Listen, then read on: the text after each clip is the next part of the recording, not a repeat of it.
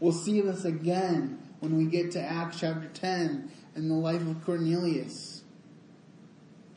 Because Cornelius was known as a devout man, a righteous man. He gave alms and he honored the Lord's people. He may have even been a Jewish convert himself. But he didn't know the end of the story, which was that Jesus was risen.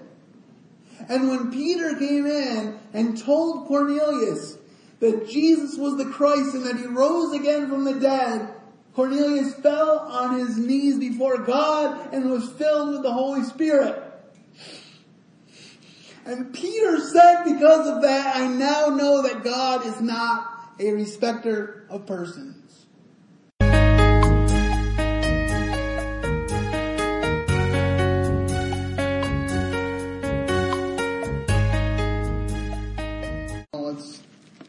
Um, read um, from verse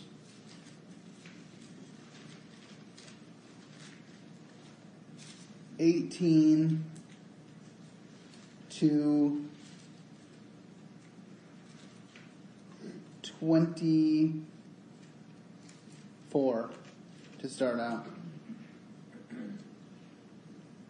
And when Simon saw that through the laying on, hand, uh, laying on hands of uh, laying on hands the Holy Ghost was given, he offered them money, saying, "Give me also this power, that on whomsoever I lay hands, he may receive the Holy Ghost."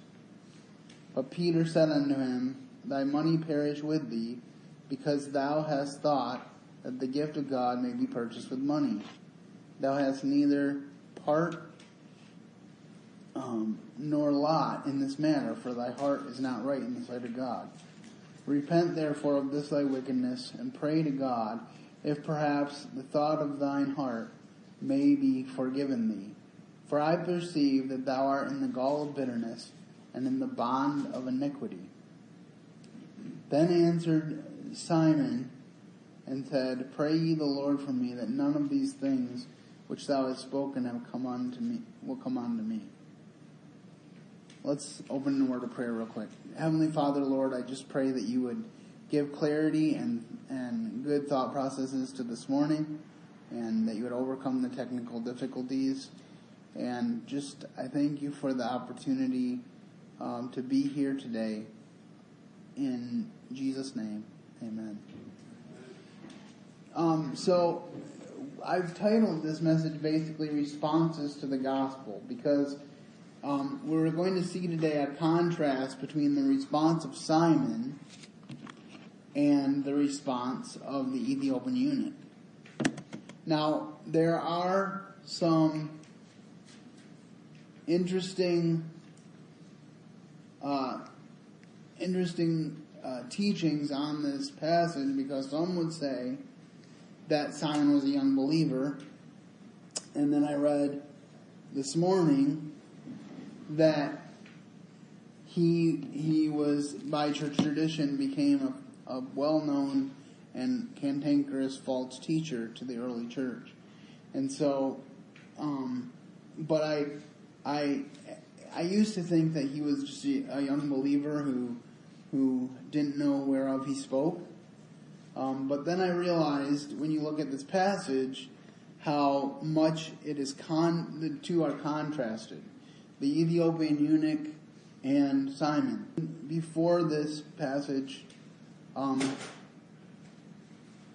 uh, we, we see Simon had accepted the Lord, at least to a certain degree, um, before this happens. And, and then he sees Peter and John laying um, their hands on the whole on the people, the Samaritans specifically, and give and getting the Holy Spirit.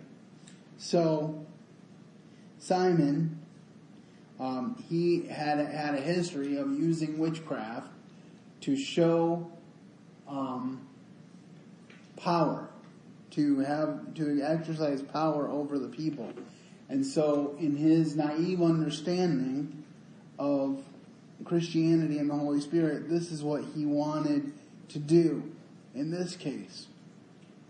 And, um, you know, Jesus had a way of knowing um, exactly where where people were in their spirits. There are passages in the New Testament that talk about how Jesus had no need for anyone to tell him um, what was in the heart of man because he knew what was in the heart of man.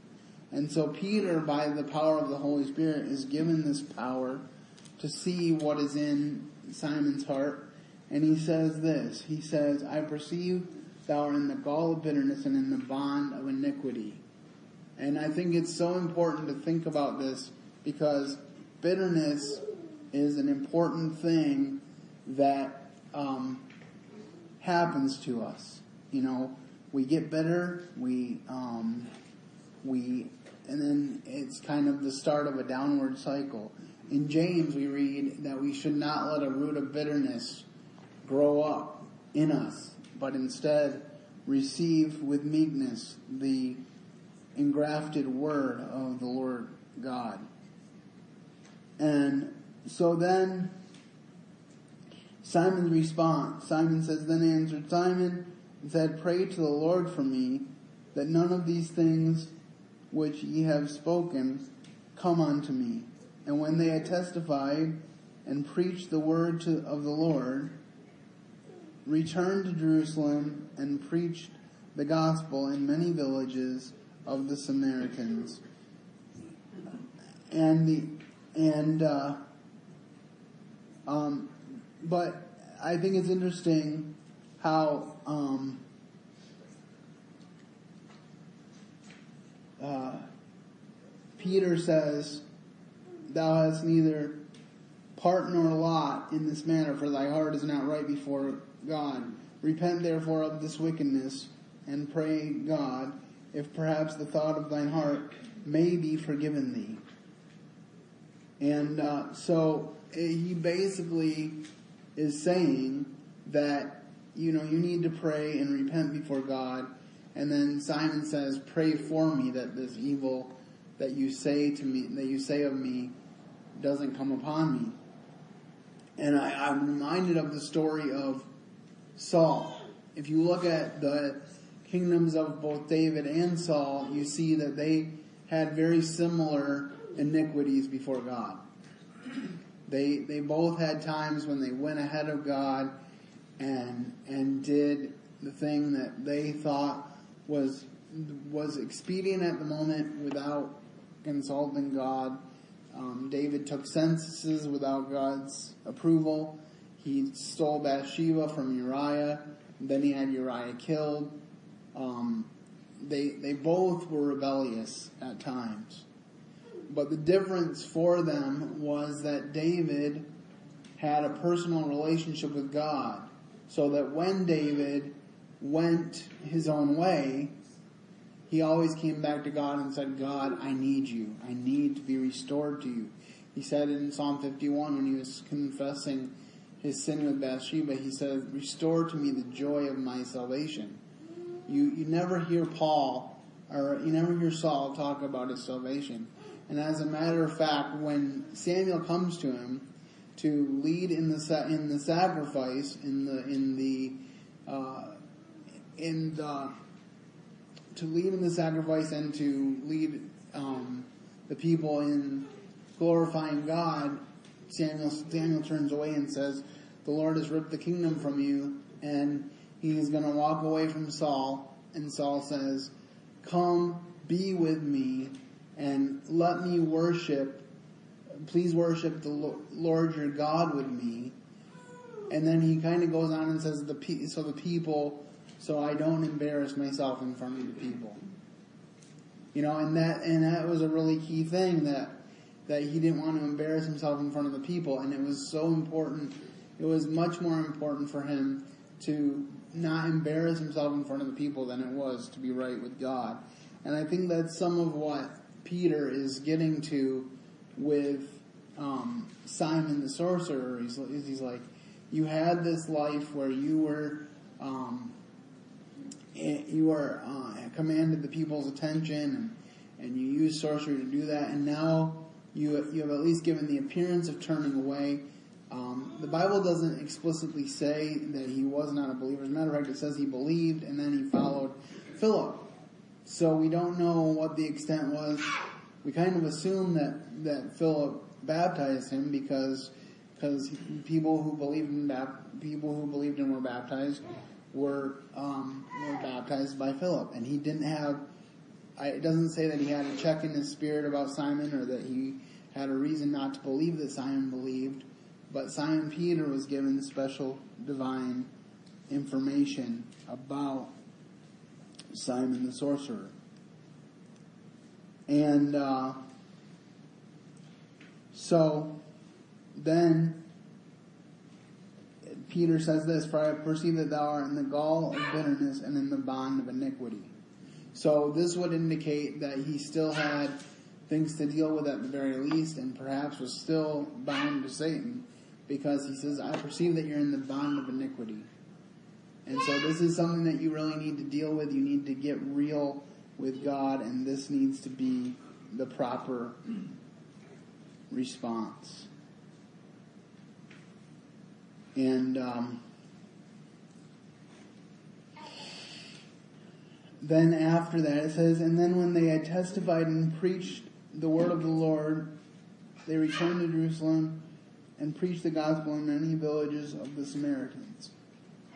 And the angel of the Lord spoke unto Philip, saying, Arise and go toward the south, south unto the way that goeth down from Jerusalem unto Gaza, which is desert. Have you ever noticed how um, how prominent deserts are in the will of God? Moses was led to the backside of the desert for 40 years of training before he led the children of Israel. And they were in the desert for a large part of that too. So he spent a lot of time in the desert. Paul was sent to the desert to learn from Jesus Christ himself um, as he prepared for his ministry, three years in the desert of Arabia.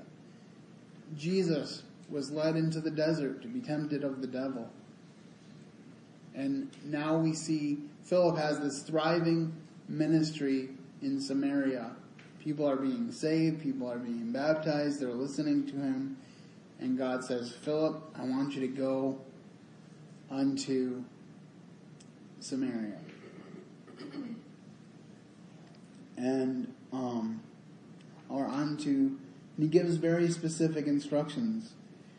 Um, he says, Arise and go toward the south unto the way that goeth down from Jerusalem unto Gaza, which is desert. Um, and imagine if he had had the attitude of Naaman, who said, you know, I, I can wash in the Jordan, which you asked me to do, or I can wash in, in the Nile, or another river that is cleaner. And imagine if, if Philip says, hey, I'll, I'll go down to Jerusalem, um, I'll go toward the south, down to Jerusalem, but I don't want to go to the desert. God, there has to be a better way than going to the desert to, to do your will. But um, he didn't. It says he arose and went. How important is it for us to listen to the Lord in that way? To arise and go when he says to us to go. How important is it for us to do that? And behold, a man of Ethiopia and eunuch of great authority under Candace, the queen of the Ethiopians, who had charge of all her treasure, and had come to Jerusalem for to worship, was returning and sitting in the chariot and reading Isaiah the prophet. Then the Spirit said unto Philip, Go near and join thyself to the chariot. And Philip ran thither to him and heard him read Isaiah and said, Understandest thou what thou readest? Now, I want to point out in this section, first of all, he arose and went, as we said. And then we, we hear the credentials of this man of Ethiopia. And I, I think it's important because as much as we read that credentials are not important to God, we can still see that people with credentials are important to God. Notice the difference there? His credentials aren't important to God, but people with credentials are important to God. And church tradition tells us that the Coptic Christians of Ethiopia have their origins because this man went and shared the gospel that was shared to him by Philip. so he goes to the desert, and I'm sure he was thinking, I have this thriving ministry. Why in the world would I go to the desert? There's nothing in the desert. It's desert for a reason. But the reality is that he goes and he finds this man of Ethiopia, and he had great authority under Candace, queen of the Ethiopians, who had charge of all her treasure. And he'd come to Jerusalem to worship. So this Ethiopian had at some point, it seems, converted to Jerusalem, converted to Judaism, and he had most likely gotten permission from his queen to go and and worship. And so he's there. And he's re, he's returning. He's on his way back. And he's reading Isaiah the prophet. And the Spirit said unto Philip, Go near and join thyself to the chariot. And Philip ran thither to him and heard him read the prophet Isaiah. Now, I think it's significant here that Philip ran to him. He didn't waste time. He heard what God said, and he ran to him. A very important thing that he did. And then, um, he he is he goes near to the chariot and and he hears him reading from Isaiah. Now apparently it was pretty common in those days to read out loud. Um, nowadays often people get annoyed if you read out loud, but that was pretty common back then to read out loud. And he said, and Philip ran thither to him and heard the prophet Isaiah and said, understand what you are reading. So he's asking him directly. He's saying, do you understand what it is you're reading? And he said, how can I except some man guide me? And he desired Philip that he would come and sit with him. The place of the scripture which he read was, he was led as a lamb to the slaughter, and like a lamb dumb before his shearer, so he opened not his mouth. In his humiliation, his judgment was taken away, and who shall declare his generation?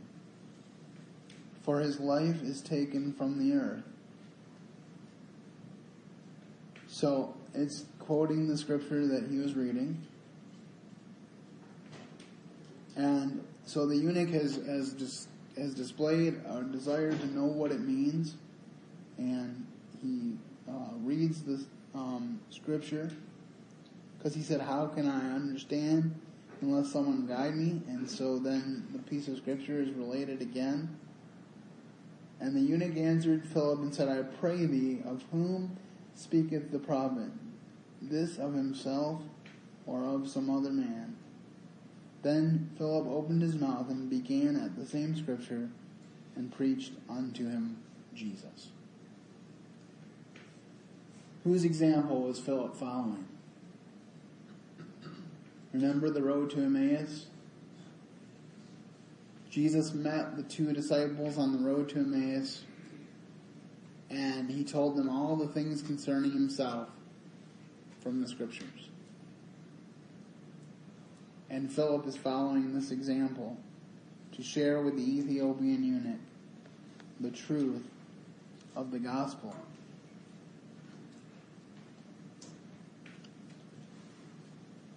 And then Philip opened his mouth and began at the same scripture and preached unto him Jesus.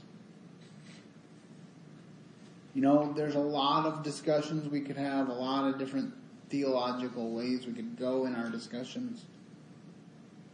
I like a good theological discussion. Sometimes even a good theological debate. I have interesting discussions with my dad often about different theological things. But the most important thing to do is to preach unto others Jesus. That's the most important thing to do. Everything else is secondary. If your brother believes that Jesus is the Christ, the Son of the living God, he's trusted him for his salvation, guess what? He's going to be with you at the end of time, whether you agree with him on other theological issues or not. And fortunately, we're all going to get along because there won't be any sin. And there will be totally clarity about who was right because Jesus will be right. I'm reminded of what what Abraham Lincoln said when he was asked, "Do you think God is on our side?" meaning the Union. And he said the most important question isn't whether God is on our side. he said, but whether we are on his. And truly, that is the most important question to ask yourself this morning is not, am, is the Lord on my side? But am I on his? Remember, Paul, he wanted to go to, he wanted to go to one place and God shut the door. Spirit would not allow them to go to that place.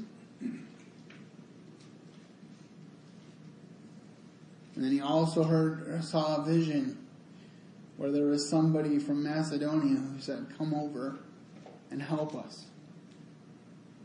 So even Paul, the great apostle that he was, was constrained to do and to go to the place where uh, God told him to go. He couldn't just decide to go somewhere else. He had to go where God said.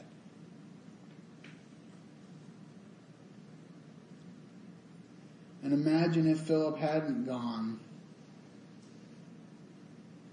The Ethiopian eunuch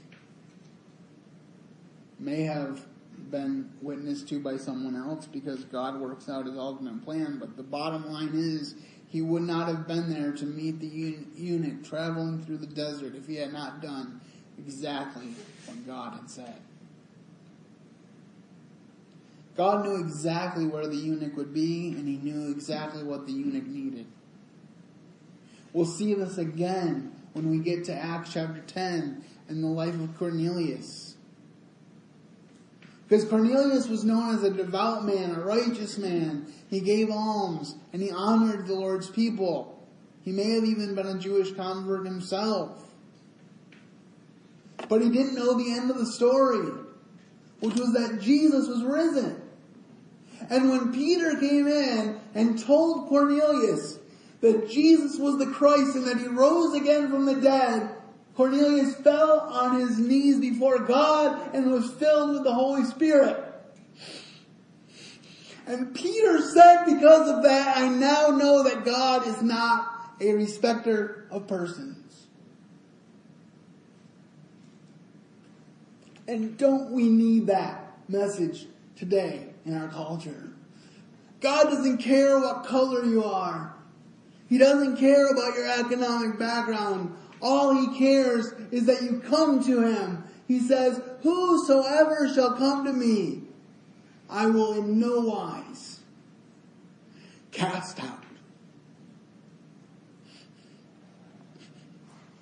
He says, you're in bondage to your father the devil, but if you come to me, you will be free. If the Son, therefore, shall set you free, you will be free indeed. That's the promise of Almighty God. And as they went on their way, they came unto a certain water, and the eunuch said, See here is water, what doth hinder me to be baptized? And Philip said, If thou believest with all thine heart, thou mayest. And he answered and said, I believe that Jesus is the Christ, the Son of God. Now this convicts me whenever I read it because you don't see Philip say, well, maybe you should go to a baptism class.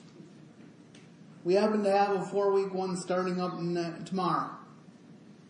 So go to your four week baptism class, then come back to me and we'll talk about you getting baptized. Because see, it wasn't Philip's responsibility to get the eunuch saved, was it? If the eunuch went into the waters of baptism and came up a wet sinner unchanged, that was between God and the eunuch. I wonder how many of us would be willing to baptize someone who we shared the gospel with and they received the gospel with gladness. Would we be willing to baptize them that day? It's definitely something I've thought a lot about because you don't see any hesitation on Philip's part. He simply says, if you believe with all your heart, you may. So often we think that we, and I know that the Bible says you'll know them by their fruits. So it's not to say there's never any testing, but so often we, we have, we have this attitude that people have to prove how Christian they are before we'll accept them in the beloved. The Bible never says that that's our responsibility. Paul said to the, to the Philippian jailer, simple words. He saw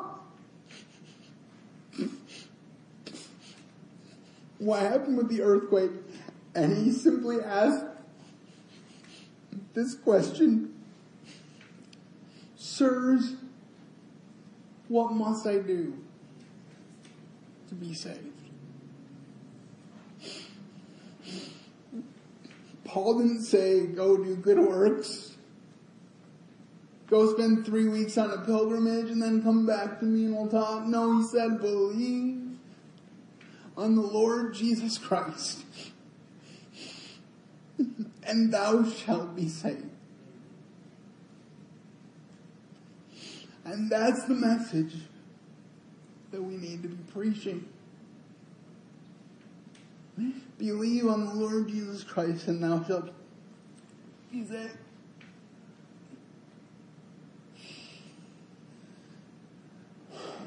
Verse 36 again, and as they went their way, as they went on their way, they came unto a certain water, and the eunuch said, See, here is water. What doth hinder me to be baptized? And Philip said, If thou believest with all thy heart, thou mayest. And he answered and said, I believe that Jesus Christ is the Son of God.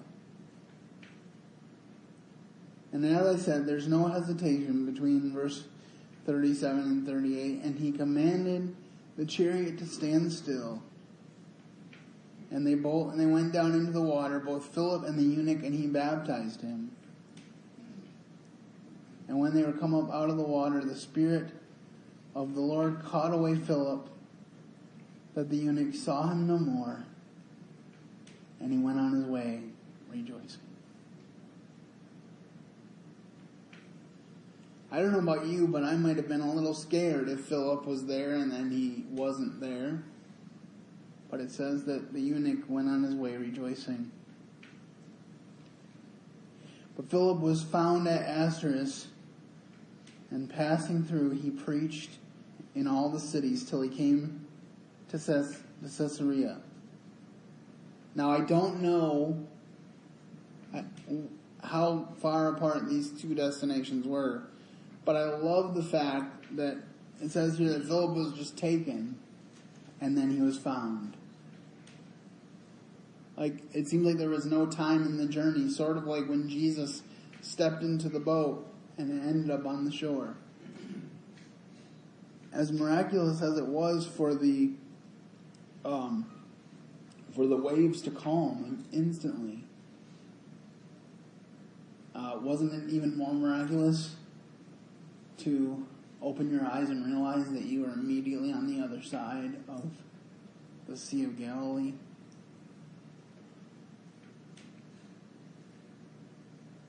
But Philip was found at Azotus, and passing through, he preached in all the cities till he came to Caesarea.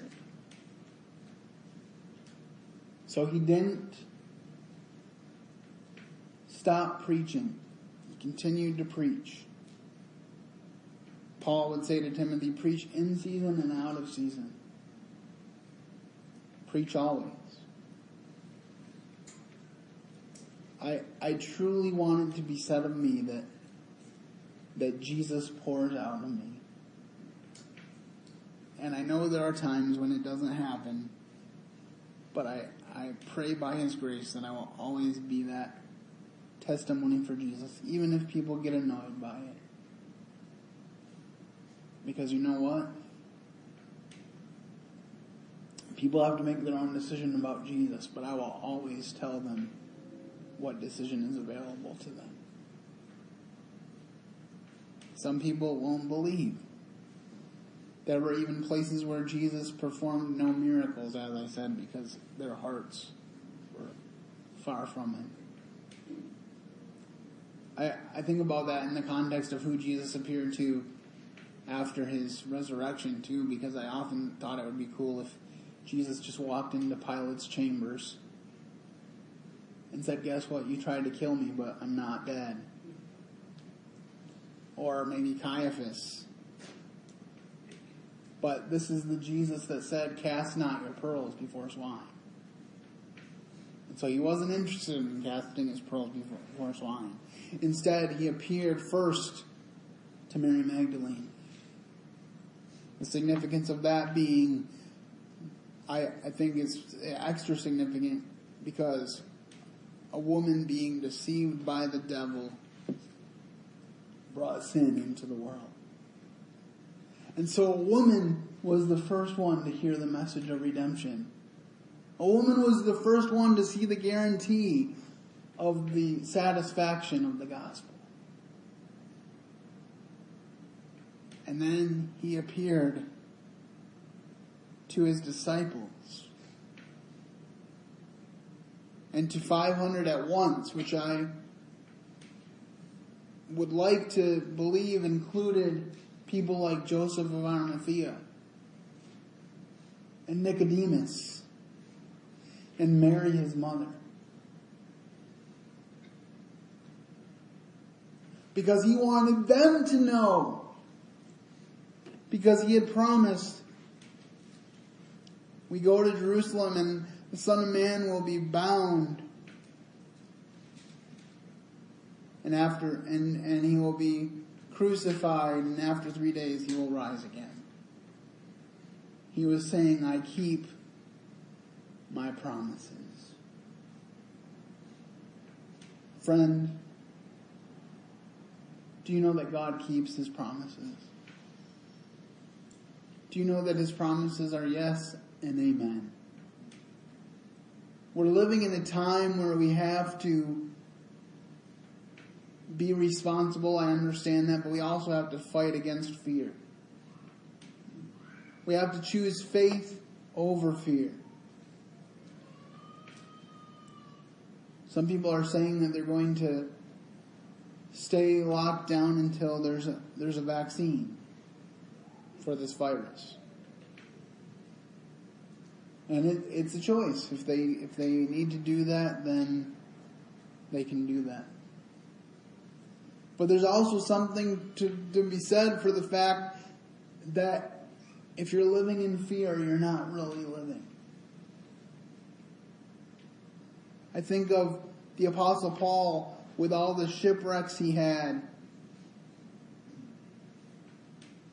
The, the, the inconveniences he had in his life, the whippings that he had, that he stayed alive until God said, It's time for you to go. I believe the passage where he was stoned and left for dead, that he may very well have died and God sent him back. Because he talks about a man, whether in the body or out of the body, I know not, went to the third heaven. And he said the things that were experienced were too wonderful for me. I can't relate them. So even though he, he, he talked about ex- experiencing those things, he wasn't going to write a bestseller about it, tour the country talking about it. He simply said, Eye has not seen, nor has ear heard. What? Nor has it entered into the heart of man what the Lord has promised to those who love him.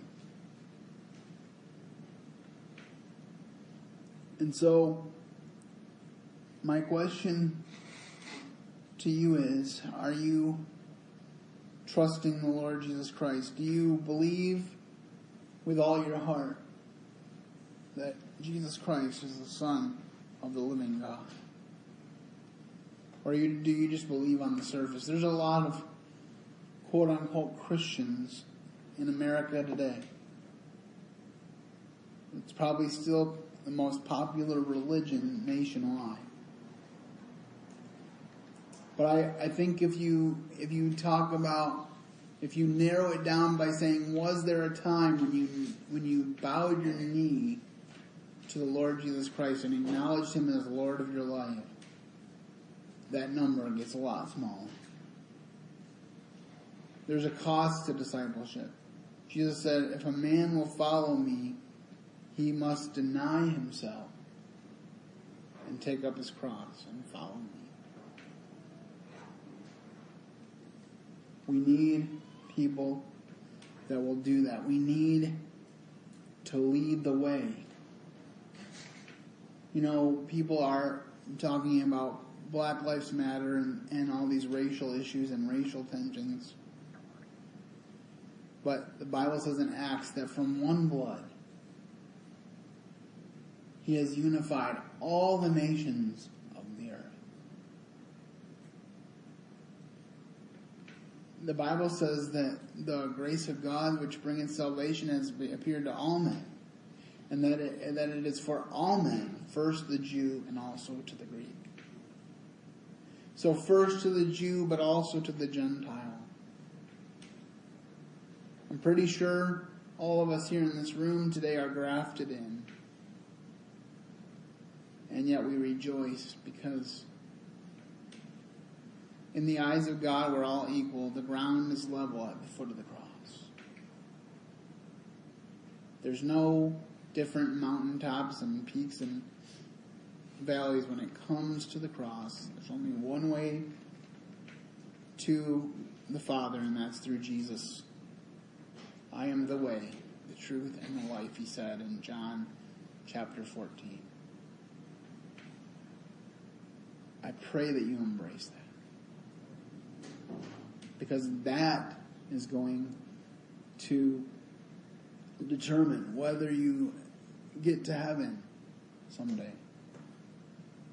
It's not going to matter if you're charismatic. It's not going to matter if you're reformed. It's not going to matter if you went to a Brethren assembly your whole life. It's not going to matter if you're a Baptist.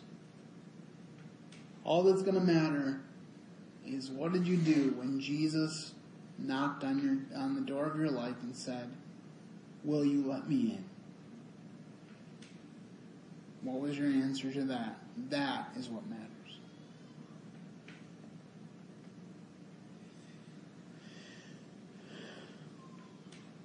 And then if we are serving the Lord, are we willing to be like Philip?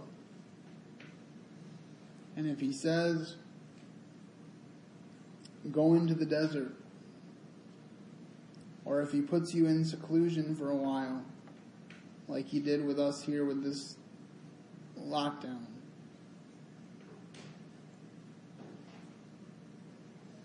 are we going to be willing to do what he says? In the weeks following the lockdown, I, I only had two um, recorded podcasts. So I got to the third week of the lockdown and I had to decide, am I going to continue to do a podcast? Am I going to learn how to do these things at home or am I going to stop doing it for a while? And I'm glad that um, God directed me to continue, brought me to YouTube, and I've learned a lot about editing audio and preparing a professional sounding podcast right from my home. And so that's been an exciting thing that God has brought out of this lockdown. But even from my secluded corner of West Michigan, I'm able to continue to bring the light of Jesus Christ. We sing that um, old children's song says, "Brighten the corner where you are." So I'd encourage you to brighten the corner where you are, but just be prepared if God changes your corner, because He always has a plan that's far better and greater than ours. Let's pray. Heavenly Father, Lord, I thank you first of all for your son. I thank you for the story of the Ethiopian eunuch, and I praise you that we will meet him in glory. It would be very interesting to hear a first-hand account of that, and uh, just exciting to see how you work in the lives of those who trust you, even from the back of a desert. Lord, I pray for each person here that if they haven't trusted you, that they would do so today, and if they have, that they would be the light that you called them to be, whether it be in their home, in their job, or um, in society as they're trying to talk through some of these current events issues with their friends. Lord, break our heart for what breaks yours. And help us to always love the way you love, which is unconditionally and without reservation. I pray this in Jesus' name.